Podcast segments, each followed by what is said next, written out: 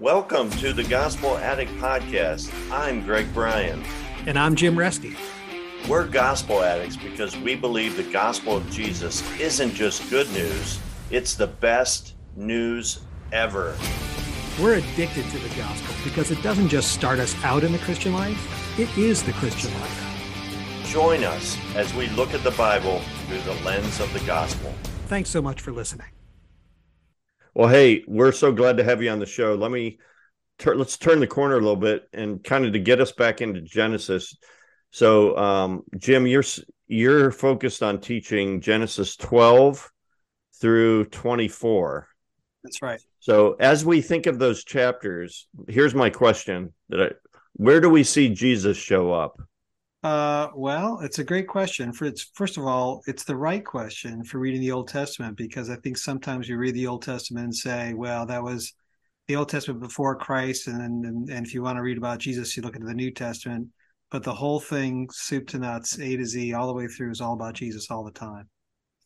So um, there are a couple places I think I'm not sure where this is getting at, Greg, where you might say the pre-incarnate Christ literally uh, shows up, um, and um, so for example, when Abraham, I'm looking for the chapter now, Abraham is sitting in his tent, and three people show up and then Abraham starts talking to the, the, three people. Genesis 18. That's 18, yeah. So, uh, verse 2 when he lifted up his eyes and looked, behold, three men were standing opposite him. Mm-hmm. And when he saw them, he ran to the tent door and he said, My Lord.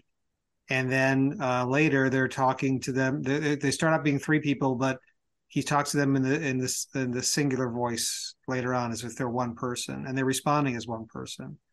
So um, I'm reading uh, I'm actually reading a Jewish commentary on the on Genesis now, um, and they say, well, that's just you know when he switches to the singular person, it's really the he's referred to one of the three as responding and talking. But as Christians, we look at this and say, this sounds an awful lot like the Trinity: the three and one, one and three, three come, and then Abraham. So, for example, they're talking about the child to come, and um, uh, verse 16 the, the men rose from there that's plural. And then verse 17 the lord said singular uh, as if one voice. This is really the, the holy trinity get three and one one and three. So that's two, that's one place. And then um but i don't think you're thinking something else greg. Two two observations two things that are unique. I always love in scripture where it talks about looking up so it's reverence it's awe it says they looked up and saw these three men and I think it's important to realize that Abraham was covered in a tent. So there's implications as to what that tent may represent. The covering of the tent. You mean like the human physical body, or what do you? Jesus, the covering. He's seeing something divine in these three individuals. Hmm, hmm. Okay. He definitely sees that it's a divine. Right away in verse three says, My Lord, if I found favor in your sight. Um, and um, you know, he uh, quickly has Sarah prepare three cakes, and and, and um, he really addresses those three individuals well. He gets it right away. It doesn't take a while to realize. Wait a second, you're not just three guys in the desert. You, you know, it doesn't dawn on him slowly. He right away knows it's the Lord. Yeah, well, that I that's an that's an that that's exactly what I'm I'm asking is just these these different instances. So the, these could be three angels, or it could be two angels and the pre-incarnate Christ, or it could be somehow a manifestation of the Trinity. Um, I don't know. What do you guys think? It, the other the other alternative mentioned, two angels and the pre-incarnate Christ, could be another interpretation as well, because two of them go down to Sodom the next day, um, and that could be where uh, Jesus stays, the pre-incarnate Christ stays behind, and the two angels go forward to Sodom. So, um, I guess that's if I was to land, you know, that's that's where I feel like I would land. Uh, that that makes the most sense to me. But it is interesting to think about these other these other theories. Um, but do you and do you any other chapters, any anything else come to mind? I know last time on the podcast we talked about Genesis 15, where God made a covenant with Abraham. Yeah, and uh, he didn't ask Abraham to walk through to make the covenant. He didn't. He he went through the covenant. Uh, or he yeah. I mean, so and that's pretty pretty amazing. Um, but there was no like physical manif- manifestation, but it was, you know, God making it very clear to Abraham that uh, this was a covenant. This was his covenant. Yeah, um, that's yeah. Well, yeah, and that yeah, that's the beauty. The, that's the beauty of the Trinity, right? That God Himself is passing through those pieces that we talked about last time, Genesis 15, saying, "I you will you will fail in this covenant, but I will pay the price." And if you say, if you say, it, the Trinity explains that. You say God Himself is the just and the justifier, like it says in Romans. God Himself is the judge and the one who's also the justifier, paying the price for you. Well, so how God isn't? If you say Jesus Christ was a created being that God created, so He's the Son of God, but not God. He's a created being. And you say God created a being and sacrificed His Son, right? And um, that was tough on God, but that's not God Himself paying the price. That's God creating a being and paying the price. And Genesis 15 makes more sense if you say God says, I am passing through. God himself is passing through the pieces and paying the price is because God, in the form of Jesus, as part of the Trinity, is the one who paid for the price, or paid the price for our sins on the cross. There's another spot too, by the way. I'm sorry, Greg. what were you saying? No, go for it. Well, in uh, Hagar, when Hagar's in the desert, uh, I think this this is chapter 16. I think this is actually the first instance of the angel of the Lord, quote unquote, in the Old Testament, uh, 16 verse 11, when she's running away. So, so for our listeners who might not be familiar with the story, Abraham and Sarah, Abraham promised he's going to have a child and God's going to build a great nation. God shows up several times. That's the point of Genesis 15 we talked about in the last podcast when God says, No, really, I'm going to do this. And Abraham says, How will I know? Okay, so Abraham's kind of doubting. They get older and older, past really the age of naturally bearing children, and God's still promising, I'm going to build a great nation. They start to doubt. They take matters into their own hands and Sarah says, Here, take my maidservant, Hagar, and sleep with her. And I'll get a child because I own the maidservant. I'll own the child too. And then I'll have an heir that way. And rather than trusting the Lord, they kind of take matters in their own hands and do it that way, which I guess was not actually an uncommon practice in that time. So they didn't invent that idea, but nevertheless, they did it. And that was not God's plan, but they did it anyway. And sure enough, Hagar, the servant, gets pregnant, and then Sarah's really upset. And so uh, this just shows you again that these the, the point of these stories in the Old Testament is not that these people are models of behavior for us to follow. They are recipients of free grace, as messed up as they are.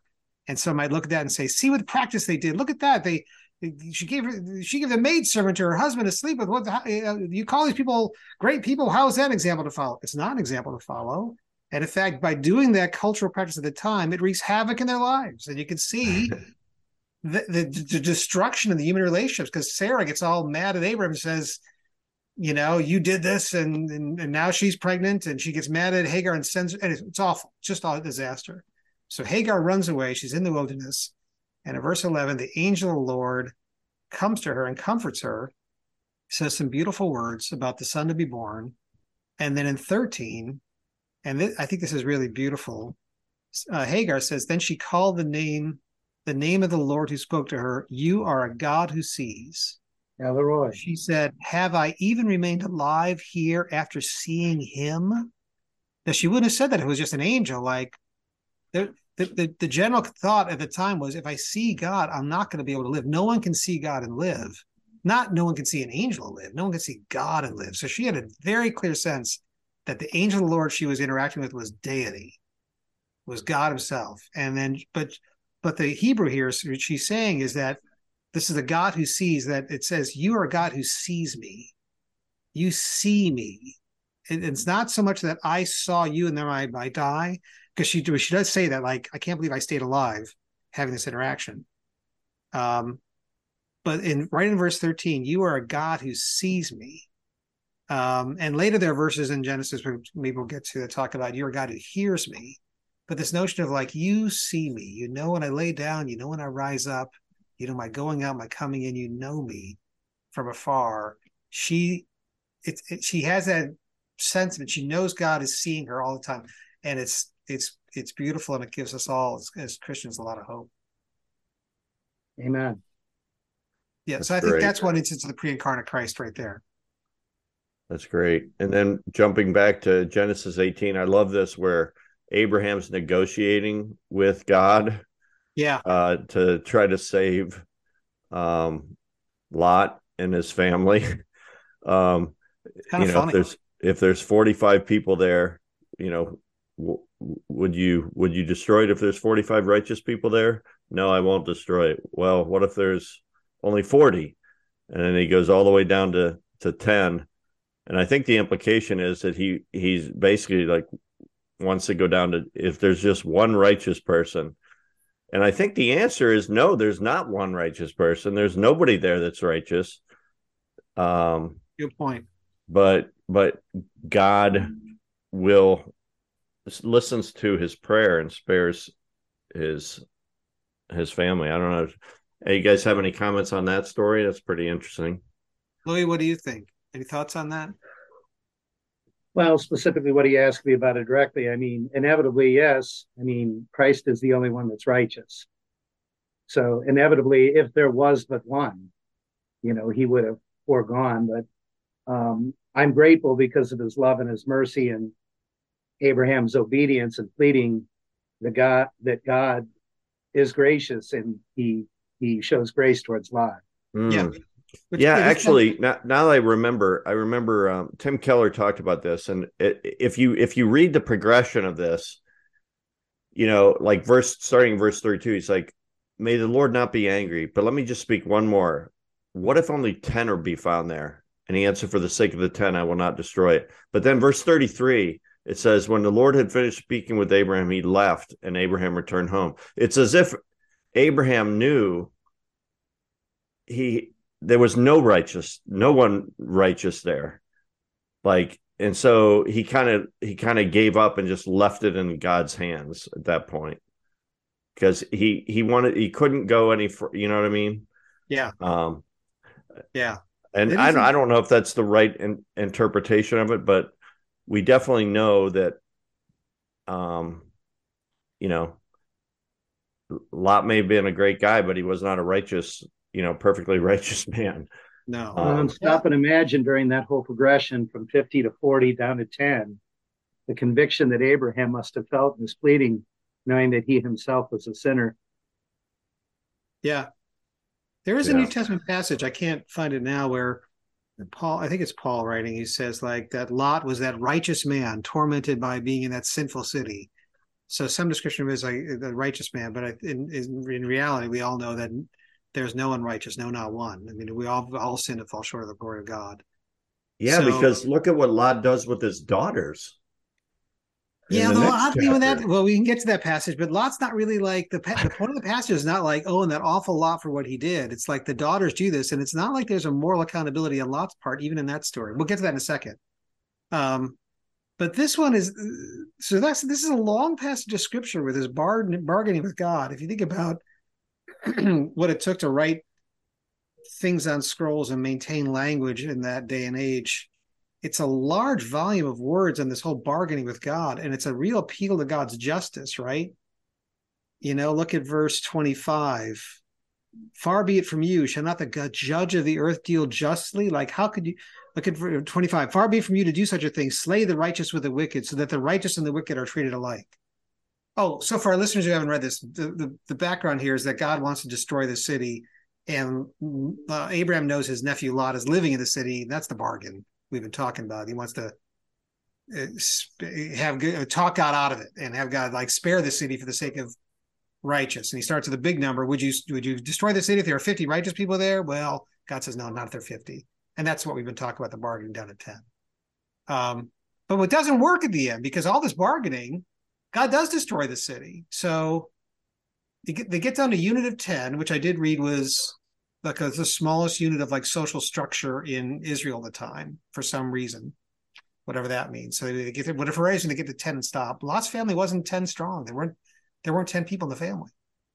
And at the end, in the next chapter, when uh, the city is destroyed, Lot is spared out of the city, but the city isn't spared for the sake of Lot and his small family. So the bargaining doesn't actually resolve the way Abraham wants it to be resolved. Like, spare the city for my sake of Lot. Like, okay, well, we'll take care of Lot, but we're still going to destroy the city. Right. Right. Um, and then his wife looks back and turns Yeah. into a pillar of salt. yeah. Um, I mean, the, the funny thing about Genesis is it's really it's really messy, right? It's it's there you see so much so many flaws and and the people's lives but then you just see the hand of god and his grace Yeah. um Yeah. so and he, uh, Lot offering up his daughters in the next chapter. And then um after he was after the lord saved him from that he it's like why did he why did he do that with his daughters couldn't he trust god that he, god would protect them I don't know. I don't know. It's it's it's just a um we look at that as so morally abhorrent. I think part of the it's the, the culture of hospitality. Like I've got to take care of my guests. So th- this is a case where the whole town is kind of crowding around the house, and they want to like it's almost I, I hate to say this in company, but they want to uh, assault the two visitors, and so a Lot is trying to protect the two visitors, which are two angels. Um, and say, uh, and so he instead he says, "Here, have my daughters." He's going to offer his daughters to the crowd. It's just a, a deplorable, and it and it's there's not a it's not like he's a that's a good thing, or it's not it's not that it's it's a morally abhorrent thing, right? Um, and well, actually, one of the commentators read said, you, then later the, the, when so let's fast forward this episode, we both hinted at later when um, they are rescued from the city and they're all alone. They escaped a little town called Zoar. Um, and when they're rescued out of the city, they don't even march go out of the city. The angels have to grab them by the hand and pull them out. They pull out Lot, his wife, the two daughters. Lot has sons. Lot has a couple other daughters that are and sons-in-laws. The son he's trying to warn the sons-in-law. They laugh at him. They think he's joking. But even Lot hesitates. He's not that great. He hesitates. He doesn't listen to them. They grab him the and yank him out of the city. And then Lot starts complaining. I don't want to walk that far to the mountains. Can't we just stop at this little town called Zoar? They stop at Zoar, and then he says, "I didn't feel safe there." And then then Lot leaves. And then the daughters think we're the last humans alive on Earth. Uh, to to keep the race going, we need to sleep with our father. They get him drunk one at a time, and they sleep with the father. All kinds of moral, uh, uh, uh, morally abhorrent things happening here. If you were looking at these as like these are like examples to follow, I could see Lou. You were talking before about you're trying to read the scripture as a new Christian or in your early walk and looking at some of this stuff, you could say, what on earth does this mean? Like, what is it? What am I supposed to take away? Like, I don't, you know, well, I would say sense. they're excellent examples of what not to do. yeah, that's true. So in this situation, this mirrors what Abraham and Sarah chose to do in regards to the two daughters. It's it's we as a man taking things in our own hands. It's us trying to create creating an ending point or a paradigm instead of just trusting the Lord. Yeah. Yeah. So it's it's when we take things in our own hands, we try to design a way or a path instead of just being still and trusting the Lord. Things unfortunately just come out terribly sideways. That's right. Let's uh, let's jump forward. So then Abraham, God does give Abraham a son uh, yep. through Sarah, and na- named Isaac, which means laughter and uh but then in genesis 22 it's again one of these crazy things like what is what is happening here? It just seems so it just doesn't make sense because god's promised abraham this son and then finally miraculously he gets the son. And then at the beginning of genesis 22 god tests abraham and basically it's like every phrase of God's command to Abraham was like a knife. He says, Take now your son, your only son, Isaac, whom you love. Which, by the way, that's the first time the word love is mentioned in the Bible. Is that right? That's what I. That's what I've. Genesis that's what 22. I've read. Wow, Genesis twenty-two, verse two. Wow, whom you love, offer him there as a burnt offering. I mean, every one of those phrases is like a knife. And so uh, it's it's one of the most fascinating chapters of the Bible. But isn't that interesting? It's the first time the word love is mentioned is in Genesis 22. And then yeah. it's a foreshadow, right, of of of John 3:16 for God so loved the world, he gave his only son, And so whoever believes in him shall not perish but have eternal life. But like um because eventually God was going to do the same thing with his own son. Um although you know um God didn't ask Abraham to actually go through with it. He provided a way of escape. You know, he provided a at the very last second. And and actually the New Testament commentary on this whole scene is that Abraham did sacrifice Isaac. It was like in his heart he he he was willing to do what God asked him to do. And so in a sense he did, although at the last second God stops him and you know provides a a, a ram to sacrifice. It's a it's a powerful what what do you guys what do you get what are your thoughts on this chapter? Well, uh, we I think you were referencing Tim Keller earlier because he has a great sermon on this too. And I'm trying to I haven't listened to it in a while. I'm just remembering bits and pieces. But one of the um, one of the major points of it, the kind of the punchline of it, is that um, God says, "Take your son, your only son, whom you love, um, and sacrifice him. And then God, of course, is, uh, stops with the last minute, so Abraham does not sacrifice uh, the son. Uh, but now, uh, so so uh, God can say to Abraham, "Now I know that you love me because you did not withhold your son, your only son, whom you love, from me." So that we as Christians can look to our Father and we say, "Now we know, Lord God, that you love me because you." Our Heavenly Father did not withhold your Son, your only Son, whom you love, from us and sacrificed him for us right? That's how that's how we can know. So um so the the main term that you guys used was love. And scripture is clear. It says to us that we show god our love by obeying his commandments. Mm-hmm. and if i had to come up with a word in regards to chapter 22 it would be love. And I, I probably love or obedience. So again, we had we had mentioned earlier in, in Isaiah chapter six, the verse, you know, and Isaiah heard the voice of the Lord, and he said, "Whom shall I send?" And Isaiah said, "Here I am, Lord." And the chapter begins, and it's mentioned three times this progression. God tested Abraham and said to him, Abraham, and he said, Here I am. He said, Take your son, your only son Isaac, whom you love, and go to the land of Moriah. And then later, you see that the son speaks to the father. And Isaac said to, the, to his father Abraham, My father. And he said, Here I am, son. He said, Behold, the fire and the wood, but where is the lamb for a burnt offering? Abraham said, God will provide for him the lamb for a burnt offering, my son. So they both they went both of them together. And again, that's that's Abraham's faith. There's the belief. God will provide. And then it, it presents itself a third time. And it says, But the angel of the Lord called him from heaven, said, Abraham, Abraham. And he said, Here I am. He said, Do not lay your hand on the boy or do anything to him, for now I know that you fear God, seeing you have not withheld your son, your only son, from me. And Abraham lifted up his eyes. Again, here's the lifting of his eyes. He lifted up his eyes and looked, and behold, behind him was a ram caught in the thicket by his horns. And Abraham went and took the ram and offered it up as a burnt offering instead of his son.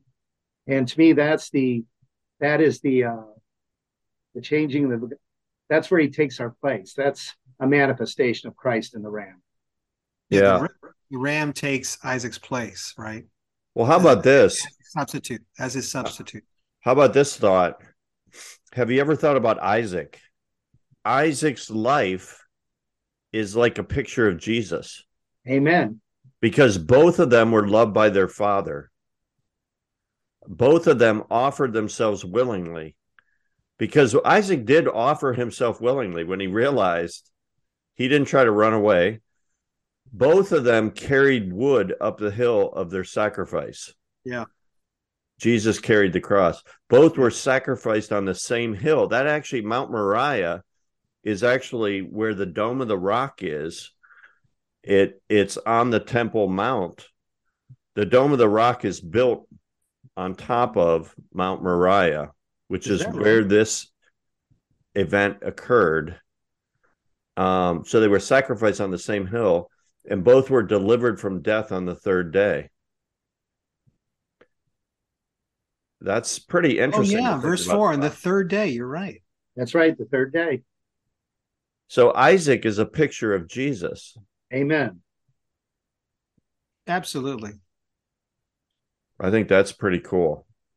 There's one other thing here, Louis. You're talking about obedience and Abraham's obedience. And I think, uh, as I recall, Keller points this out in his sermon on this. Um, Abraham had been waiting all these years, like what? He's 99 when Isaac's born. So finally, he gets the son. And and so one, one question is: This sounds, you know, if, you, if you're a non-Christian reading this, you read this and say, "Gosh, it sounds kind of like God. Why would God ask for a human sacrifice?" It's one thing Abraham Abraham, for all the bargaining he did for Lot in that previous chapter, is remarkably obedient. Louis, when you're pointing out all the "Here I am" statements, "Here I am," God's, you know, He says, "Here I am." God says, "Take your son," and Abraham just goes and does it. He doesn't start bargaining, and uh, for all the bargaining he did for 20 verses and, and a few chapters ago for Lot's sake, he doesn't do anything for Isaac's sake. He says, "Okay," and he, right away he goes. He's obedient. But the, the question, if you read, say, it sounds strange that God would even ask for human sacrifice. One explanation is that um, Isaac was so likely to become an idol in Abraham's life because he'd been Mm. waiting so long for a son. The promise his whole life is going to be built around there's going to be a great nation to come through this son. This finally he's here. 13 is kind of like, you know, uh, come to uh starting into manhood and like so many hopes and dreams in the son. Like you could see this God saying, you know, this is this is so likely to be an idol in your life. So there's a minor subtext for us. That I think that uh, a lesson for us, like uh, the the the Sometimes the answer, yeah, like the blessings, the blessings of God yeah, sometimes become more important than God Himself, and when that happens, that is, um, you know, uh, I think John Piper has a book called "God Is the Gospel," and he brings up this point a lot that what what we often will do is take the God's blessings and we make them more important than God Himself, and that's we're in big trouble. I mean, it's it's sometimes it's not the bad things that get us in trouble or or get us off track. It's the good things that oh, become absolutely. ultimate And it- things. so many times you're saying, God, why are you putting me through this? Why are you taking this? You think of example after example, where like, yeah, it's because something in your life is becoming an idol, and God's kicking that out from under you. God's trying to get rid of that in your life. But that's why it's painful. That's why, like, why, why did I lose this job, or why did I lose this thing, or it's because not always. There's lots of trials and there's lots of difficulty in life. So I don't want to make light of any of that. Um, but a lot of the ones that really sting, the reason it's stinging is because it was turning into an idol. So So I want to make one. I want to. Oh, real quick, real quick, and then I'll let you go, Louis. Um, I want to get backtrack to where I talked about the word love. The first time it's mentioned is here in this in this passage. Isn't it interesting that the first mention of love is in the context of love between a father and a son? oh yeah. and it's connected with the idea of a sacrificial offering of a son isn't Yeah. interesting that, that that that's the first time it's mentioned that just points right to jesus It's a great thought, Greg. louis what did you want to share Well, when you just shared that the verse, there's no le- no greater love than this than a friend who's willing to lay down his life for another. Love is sacrificial. So um, I was just going to point out Romans. It talks about the dangers of uh, elevating the created things, the creature over the creator, and inevitably, the blessing of the son Isaac. You know, it's it's it's a gift from the the gift giver. You know and i think sometimes we lose sight of I, you're 100% right greg. You know the finite things and the things of the world when we start to look sideways instead of looking up you know our dependence is, is upon christ. He's the pinnacle. And even to love our children in a fashion worthy of his calling it would be impossible to do that in a righteous na- nature absent the holy spirit and his empowering so there's that hierarchy and that design that he's created and there's an order a design and a purpose and it's it's rooted in love And that reminds me of something uh, Aristotle, that's Aristotle, um, aristotle St. Augustine. They both start with an A. So, yep um, the, the whole one of the keys to Christianity is getting your loves in the right order. Our problem is not so much that we do the wrong things, though we do do the wrong things. Our problem is that Disordered love loves. the wrong things. We, yes, we love the wrong things. We have disordered loves, right? And got to get your loves in the right order. So maybe that's what God was why God was working on Abraham's heart. So I'm expecting when you teach us, Jim, that you're going to bring out the fact that this is the first time the word love is mentioned. I will dutifully mention it in in, in the Bible, and it's in the context of a father love love for his son, sacrificial love for his son. Yes, I'll as, as my good friend Greg Bryan pointed out to me in our podcast. Well, credit. Why don't we start to wrap this up? So at the end of chapter 22, not the very end, but like kind of towards the end, verses 15 to 18, um, it says, The angel of the Lord called to Abraham from heaven a second time and said, I swear by myself, declares the Lord, that because you have done this and have not withheld your son, your only son, I will surely bless you and make your descendants as numerous as the stars in the sky and as the sand on the sand, sand shore, seashore. Um, your descendants will take possession of cities, the cities of their enemies and through your offspring, all nations on earth will be blessed because you have obeyed me. That's that's kind of a neat. Um, I, I don't know what you would call it, like uh, I guess the end of the story of like you know God. He was obedient. Abraham was. I it must have been agonizing for Abraham those three days. Um, I don't think he was joyfully, um, you know, I don't think this was a joyful time for him. I think he was probably going through a lot of agony. But in the end, you know, God just reaffirms, hey, because you've done this, I'm going to bless you. And in fact, all the nations of the earth are going to be blessed because you've obeyed me. Yeah. Wow. That's that's powerful. Um so any final thoughts guys that you want to make?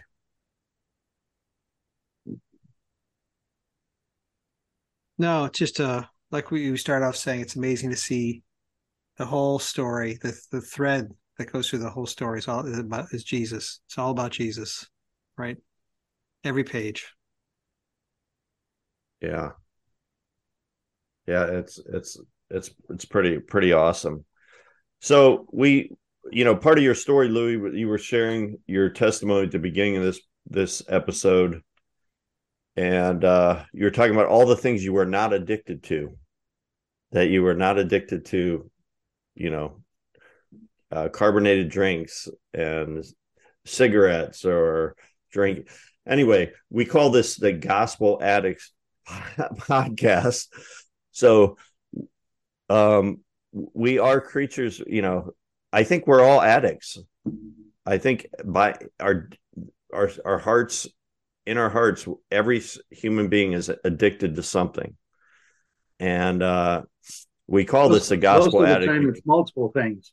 Right. A lot of times it's multiple things, but we call this the gospel addict because we think that the the most pure addiction is to be addicted to the good news about Jesus and how it it's it doesn't just bring us to Christ for our salvation, but it's what grows us it's it's the key to our our spiritual growth and um and and, and life change. So um yeah and you guys any any any comments you want to make about that in closing? Well um so we're commanded by god. We're we're to wake with the word. Uh, we're to end our day in the word we're supposed to pray without ceasing. And we're also commanded by Almighty God to whatever is honorable, good, and what's just, those are the things we're supposed to focus upon. So we do tend to obsess, if you will, or focus on things. And um, again, we have the ability, we can cry out to the Lord and we can ask Him. There's renewing of our heart. He gives us a new heart, He renews our mind and uh, let us have the mind of Christ. And uh, so, uh, salvation, we're sealed, but sanctification begins. And uh, my hope and my prayer is that uh, through His Spirit, I'll continue to keep my eyes and gaze fixed upon Him, all that's lovely, all that's good. Thanks for listening to this episode of the Gospel Addict Podcast. Feel free to contact us via email at gospeladdictpodcast at gmail.com.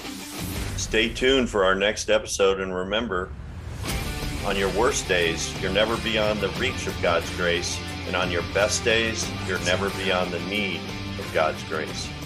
See you next time.